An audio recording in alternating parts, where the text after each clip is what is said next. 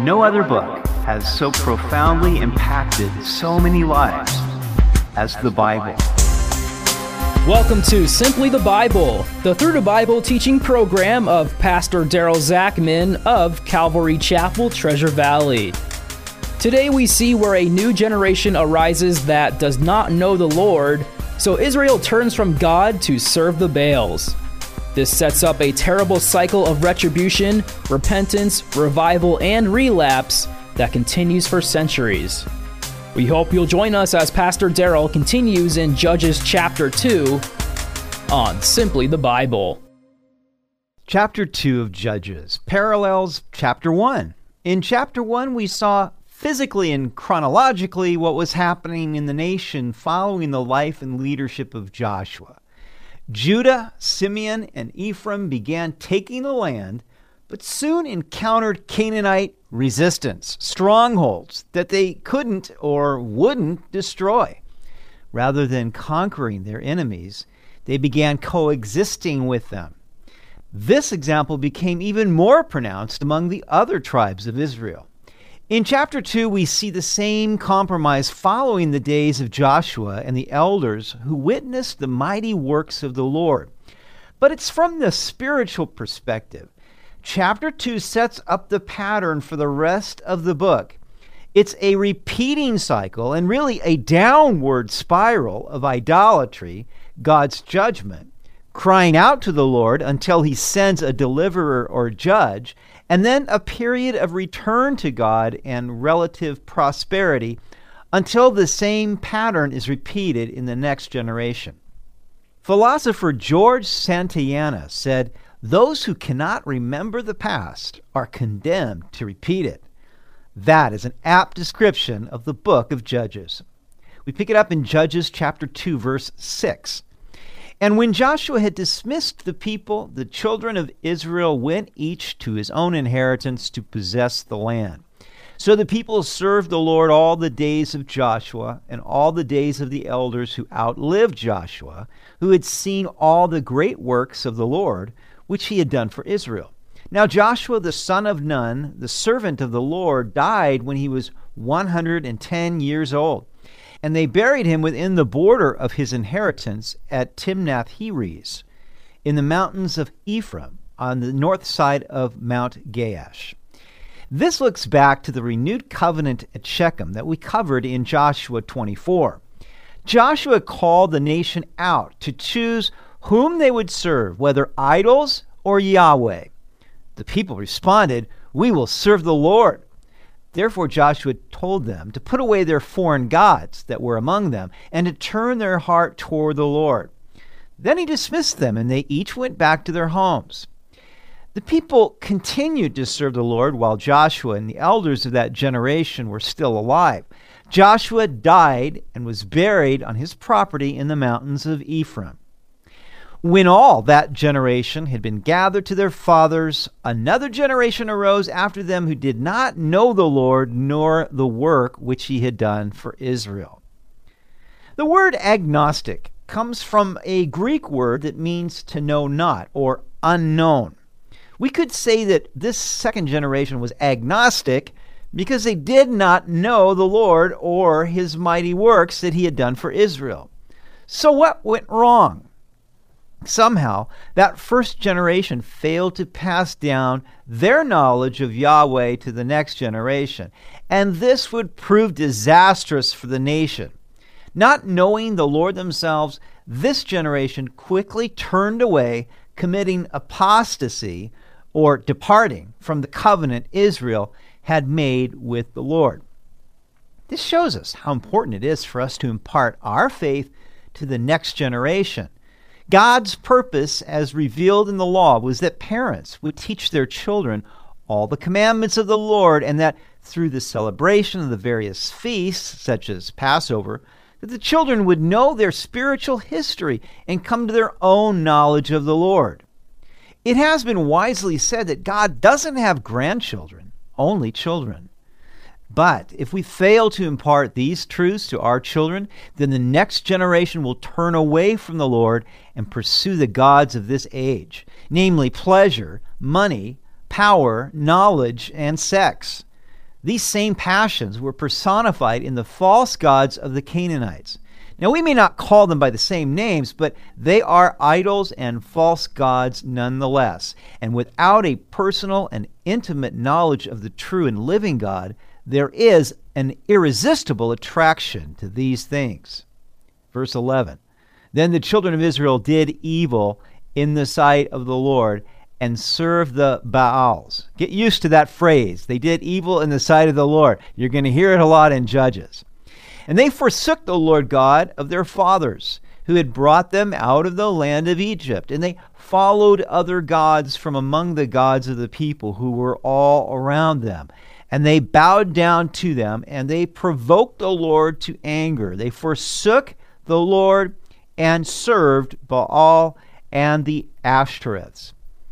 Now, because the Lord had entered into a covenant with them, it was as a marriage covenant. And so, as soon as they forsook him and began to worship other gods, God viewed this as spiritual adultery. And that's why it says that they played the harlot with the Baals. Now, Baal was the male deity worshipped throughout the land of Canaan. But the great diversity of his images by many tribal groups in their depiction of him as their local deity is the reason why the author refers to the children of Israel serving the Baals, plural. Ashtoreth was the female companion of Baal, representing Mother Earth, the goddess of fertility. In an agrarian society, everything depends on good harvests. So the aim of the Canaanite religion was to produce fertility by appeasing the gods. Through their ritual prostitutions involving sexual immorality as a form of worship, child sacrifices, and bodily mutilations, they sought to persuade their deities to grant fertility to humans, livestock, and crops. In fact, all false religion is based on works on what the worshiper does or gives or achieves to persuade the deity to grant his request. How different is the teaching of the gospel of grace? It isn't what we must do for God, but what God, in His love, has done for us in sending His only Son to redeem us from our sinful condition. Verse 14 And the anger of the Lord was hot against Israel so he delivered them into the hands of plunderers who despoiled them. And he sold them into the hands of their enemies all around, so that they could no longer stand before their enemies. Wherever they went out, the hand of the Lord was against them for calamity, as the Lord had said, and as the Lord had sworn to them, and they were greatly distressed. Now, these enemies that they allowed to remain in their land became plunderers. And not only were they plunderers, but they were then their princes. It's a real drag to have a plunderer as a prince. But all of this was the chastening hand of the Lord. Instead of God being with them and them experiencing victory because the Lord was with them, they experienced calamity and God was against them. His chastening hand was against them in all things. Thus, they were greatly distressed. Nevertheless, the Lord raised up judges who delivered them out of the hand of those who plundered them. Yet they would not listen to their judges, but they played the harlot with other gods and bowed down to them. They turned quickly from the way in which their fathers walked. In obeying the commandments of the Lord, they did not do so. And when the Lord raised up judges for them, the Lord was with the judge and delivered them out of the hand of their enemies all the days of the judge. For the Lord was moved to pity by their groaning because of those who oppressed them and harassed them. Now, this sets up the pattern that we see again and again throughout the book of Judges, where the people had turned to idols and God gave them over to their enemies. And then they cried out to the Lord, and the Lord raised up for them judges who would deliver them out of the hand of those who plundered them. The Hebrew word for judge means to save or rescue. So don't think about the guy that's sitting in the court necessarily. These were individuals that God raised up to deliver the nation when they cried out to him. But after a period of relative prosperity, the new generation would quickly turn back and begin to worship the false gods once again. And it came to pass when the judge was dead that they reverted and behaved more corruptly than their fathers by following other gods to serve them and bow down to them. They did not cease from their own doings, nor from their stubborn way. And the anger of the Lord was hot against Israel. And he said, Because this nation has transgressed my covenant, which I commanded their fathers, and has not heeded my voice, I also will no longer drive out before them any of the nations which Joshua left when he died, so that through them I may test Israel, whether they will keep the ways of the Lord to walk in them as their fathers kept them or not. Therefore the Lord left those nations without driving them out immediately, nor did he deliver them into the hand of Joshua. Now, the one thing you understand about God is that his judgments are consequential. The fact that the people wanted the nations around them, didn't want to drive them out as God told them to, then God said, okay, then I'll deliver you to them. You'll get to understand what it's like to really have them around. And I'm not going to drive them out for you anymore. But even in this, God was working for the good of his people because then he used these very enemies to test them, to see whether or not they would love God and keep his commandments or follow after these pagan deities. Now, these are the nations which the Lord left, that he might test Israel by them, that is, all who had not known any of the wars in Canaan. This was only so that the generations of the children of Israel might be taught to know war, at least those who had not formerly known it. Namely, five lords of the Philistines, all the Canaanites, the Sidonians, and the Hivites who dwelt in Mount Lebanon, from Mount Baal Hermon to the entrance of Hamath. And they were left that he might test Israel by them to know whether they would obey the commandments of the Lord, which he had commanded their fathers by the hand of Moses. It's interesting that God used the enemies to teach future generations to know war. Evidently, the knowledge of war was important. And so, by allowing these enemies to remain in the land, the people had to train for war. They had to teach their children how to train for war. And there is something about that that was important for them to learn.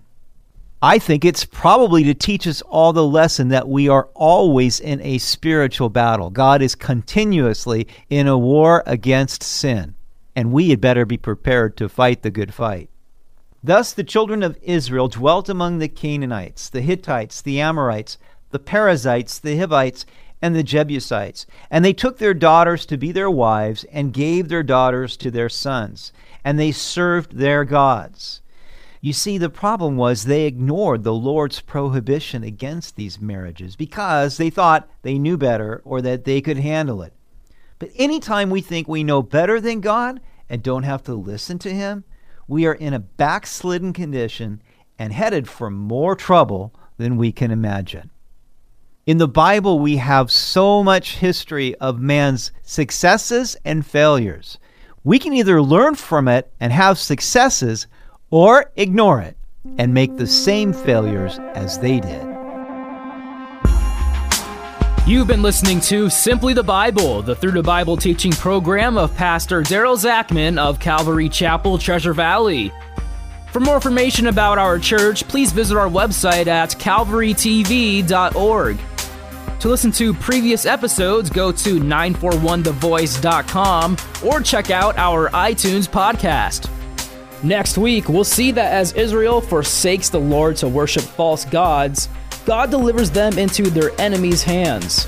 When they cry out to Him, He raises up judges to lead them. We hope you'll join us as we continue in the book of Judges on Simply the Bible.